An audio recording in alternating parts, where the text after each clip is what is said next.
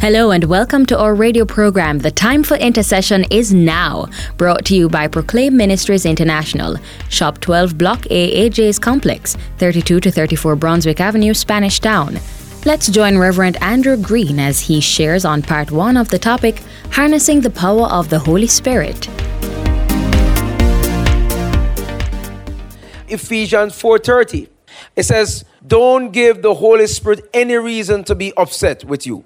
He has put his seal on you for the day you will be set free from the world of sin. He has put his seal upon us. So the word of God said, because we are sealed, we have the potential to harness the power. Because we have the potential to harness the power, we should not allow the Holy Spirit to be upset with us. Meaning, we should not dabble again in the carnal nature. We should not allow it to be a part of us, no lot and part with us. We must ensure that we discipline ourselves, that the integrity of God will be seen. The third component regarding the Holy Spirit being harnessed in our lives. The Bible tells us regarding the harness of the Holy Spirit, we are commanded to harness the power of the Holy Spirit by not becoming layback in our dedication to the Word of God. Some of us, we are real layback when it comes down to the word. We have become familiar with the word, so we stop studying the word. The word of God says us from the book of Acts 7, verse 51. How stubborn can you be? How stubborn can you be? How can you be so heartless and be disobedient? You are just like your ancestors. They always oppose the Holy Spirit, and so do you. And so do you. So when we become layback, because we fail to be dedicated in terms of our reading, in terms of our meditation on the word day and night, it causes us now to start opposing the Holy Spirit. The very same Holy Spirit that helped us in the early days in harnessing the power to resist the devil.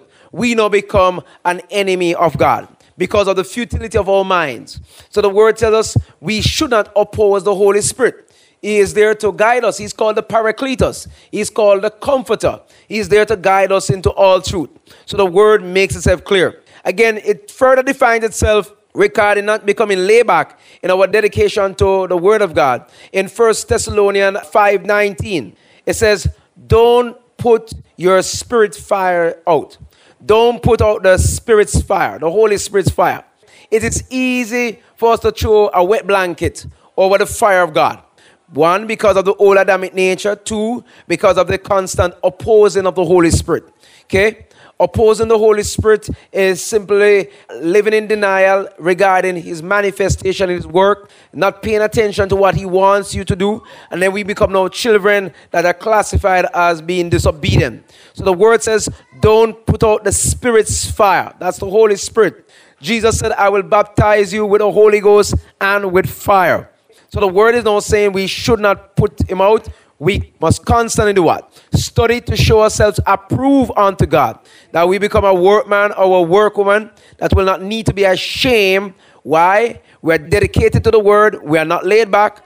And as a result, the word now works on our behalf. The word is sharp, it is powerful. The word is able to undergird us. The word is able to strengthen us to advance ourselves. The word must become a part of our flesh where grace and truth will be seen. And the fourth component regarding the commandment that have been given to harness the Holy Spirit, the power of the Holy Spirit, we should do this by living every day in the power of the Holy Spirit. We should do this by living every minute, every second, every hour, the complete day, each month in the power of the Holy Spirit.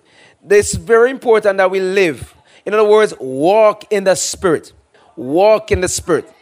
He is already flooded our spirit, man. So again, once you have the word, once you're totally surrendered to the word, then you find him now being able to direct us. The word now becomes the lamp to our feet, the light to our path to ensure that we stay on the narrow path. This is what the scripture says. Many are, are on the broad path because they have been deceived, because they have become laid back. But once you walk in the Spirit, the Holy Spirit now will ensure that the power of God manifests itself through you because the power is there to ensure that your days are sustained. The word says, The joy of the Lord brings strength as we go through the day. Now, Galatians 6, verses 7 to 8 brings us out. Make no mistake about this. You can never make a fool out of God. Make no mistake about this. We can never make a fool out of God. Whatever you plant is what you will harvest. If you plant in the soil of your corrupt nature, you will harvest destruction. But if you plant in the soil of your spiritual nature, you will harvest everlasting life. This is what the Word of God is saying. The King James Version says it like this Be not deceived. God cannot be mocked. Whatever seed you sow, that you're going to reap. So if you sow into your daily life the Word of God, it nourishes. For some persons, it's like milk. For some, it's like bread. For some, it's like solid food. But once you partake of it, it ensures that you never hunger again. It ensures that you never thirst again. It's there to energize our body and bring us forward. It enables us not to walk in the carnal nature because we are not going to be sowing into the carnal nature. We sow into the spirit nature. And once we follow the law of sowing and reaping, the word says in Genesis 8 22, while the earth remains, there will always be a seed time and a harvest. So there's a seed cycle. The seed cycle is saying once you live, you're actually investing in the Holy Spirit. That means somewhere along the line, you're going to get back some seeds out of what you have sown. The law of sowing and reaping, it tells us that once you give into the soil, the good soil, you'll get back 30 times more, 60 times more, or 100 times more. In Galatians 5:16, this is what it tells us regarding living every day in the power of the Holy Spirit. It said, Let, let me examine further. Live your life as your spiritual nature directs you. Then you will never follow through on what your corrupt nature wants. Live your life as your spiritual nature directs you. Again, if we are rebellious to the Holy Spirit, your spirit nature cannot direct you. So the word is saying everything that we have is in Christ everything that we have to be unfolded is embedded also in the Holy Spirit. So we have to live in order not to fulfill the lust of the flesh, but to fulfill the word that God has laid on our hearts. Again, when we live in fellowship and we are filled with the Holy Spirit and obedient to the word of God, our sin nature will be rendered inoperable. It will not be able to operate any at all it cannot operate. So we have to live by being filled with the Spirit of God, being obedient to the Word of God, that the sin nature will die. This is how we crucify the flesh. We oftentimes hear about crucifying the flesh, the aim of harnessing the power of God in terms of living the life, in terms of not being laid back and being more dedicated to the Word. In the case of stop being carnal, in the case of being fully controlled by the Holy Spirit. Now, these four together gives you the nail that spiritual nail in which we can use to crucify the flesh. You just need a nail. You are the one that will produce that nail. The Word of God tells us in the Old Testament that the Word is like a hammer. So if you have the nail, the hammer is already there. The hand of God will now take charge and crucify the, the flesh. We have seen even as we are preparing for uh, the Easter period we're going to be seeing repeated instances where persons are going to want to enact all over the life, the death, and the resurrection of Christ. We're going to see persons actually be nailed to the cross. With a move like that, it will remind us yes, the Savior came, but that's not sufficient for man to be redeemed. Man become redeemable when he believes in the work. But after the work, we must harness the power of God to crucify the flesh. So there are four components that makes that nail. And those are very big nails, not like little nails that we have today. These were nails that were used to crucify the flesh. In other words, to kill the flesh nature. And once that is done, we will see the move of God. So the Spirit of God is actually saying to us tonight that we must crucify the flesh. 1 John 1 9 says, God is faithful and he is reliable. If we confess our sins, and the confession of sin is what stirs the indwelling of the Holy Spirit. Confessing one's sin nature, it stirs and stimulates the infilling of the Holy Spirit. And you don't need a long, lengthy, half hour type of prayer. All you need to do is by faith, simply say a few lines Lord, I have fallen short of your glory. I have been telling lies. I've been practicing carnal practices with my sin nature, and I ask for your forgiveness. Bring healing and restoration to my soul. And that's basically it. Once that is done, the Holy Spirit comes and he starts that regenerative work. In First John 9, it further tells us if we confess our sins, he forgives us and he will also cleanse us. So, two things He forgives, then he cleanses. He will not cleanse and then forgive. He forgive because of your confession that is made.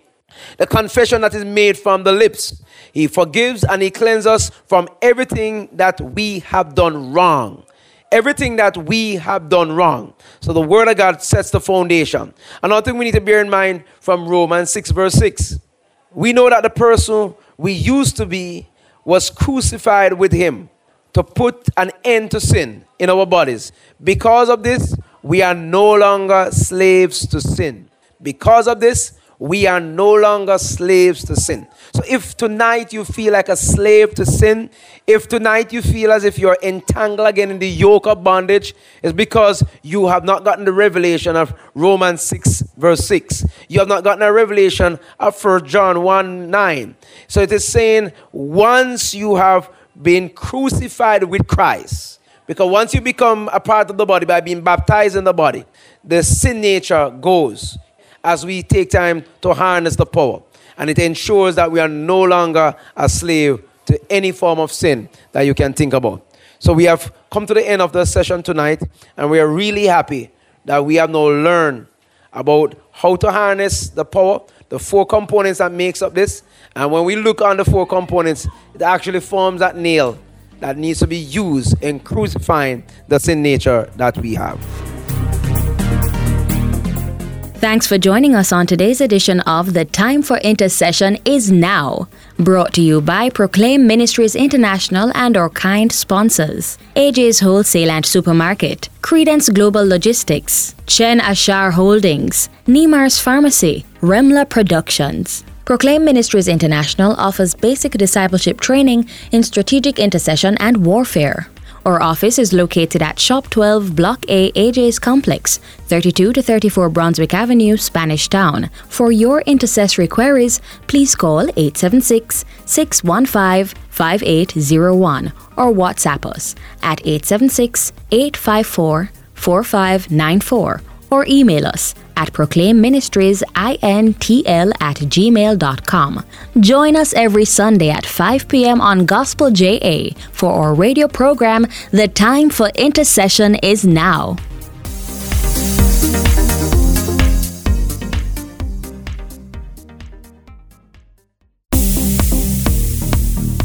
Jamaica, the time for intercession is now. Join us this and every Sunday at 5 p.m. right here on Gospel JAFM to learn biblical principles for strategic intercession and warfare. Come, let's pray about the issues affecting Jamaica land we love. Tune in this and every Sunday at 5 p.m.